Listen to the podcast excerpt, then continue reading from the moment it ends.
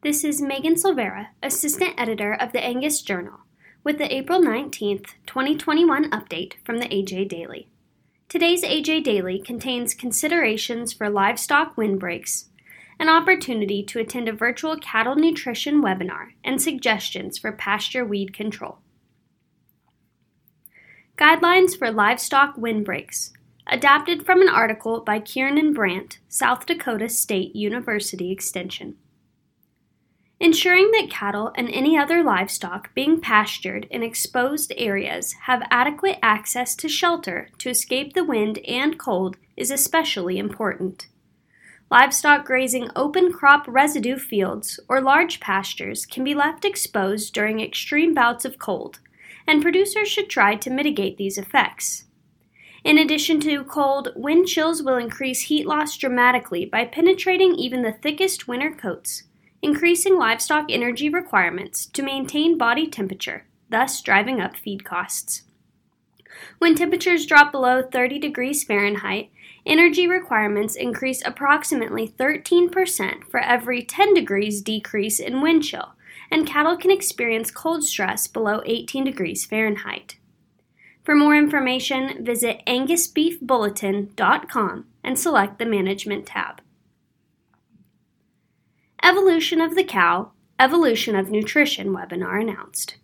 Adapted from a release by Jarrett Pipkin, American Angus Association. How have cows changed in the last 30 years? Have their nutritional requirements shifted? What does this mean for my nutritional program?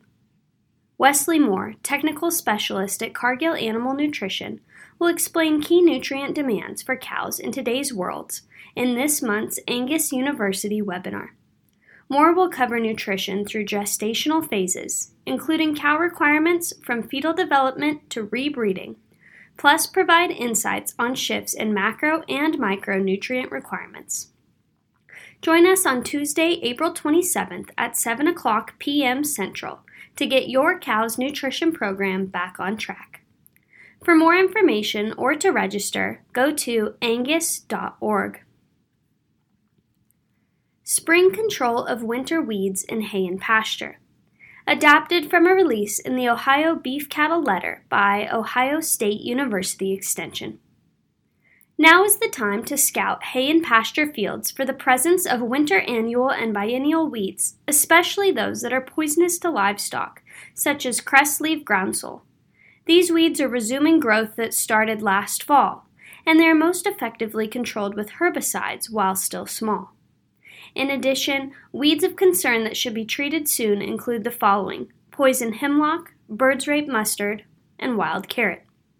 Herbicides are most effective on these weeds in the fall, but they can be controlled in the spring, preferably when still in the rosette stage. Control becomes more difficult once stem elongation or bolting starts. To read more, go to u.osu.edu/beef. Compiled by Paige Nelson, Field Editor, Angus Journal. For more Angus news, go to angusjournal.net.